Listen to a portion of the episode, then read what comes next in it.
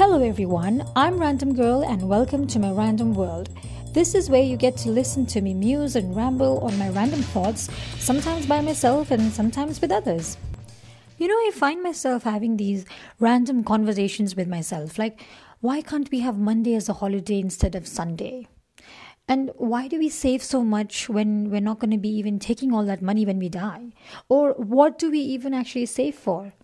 Why do people like dogs and not cats? And I'm sure there are many of you out there who have such weird random conversations with yourself, who would want to share your random thoughts.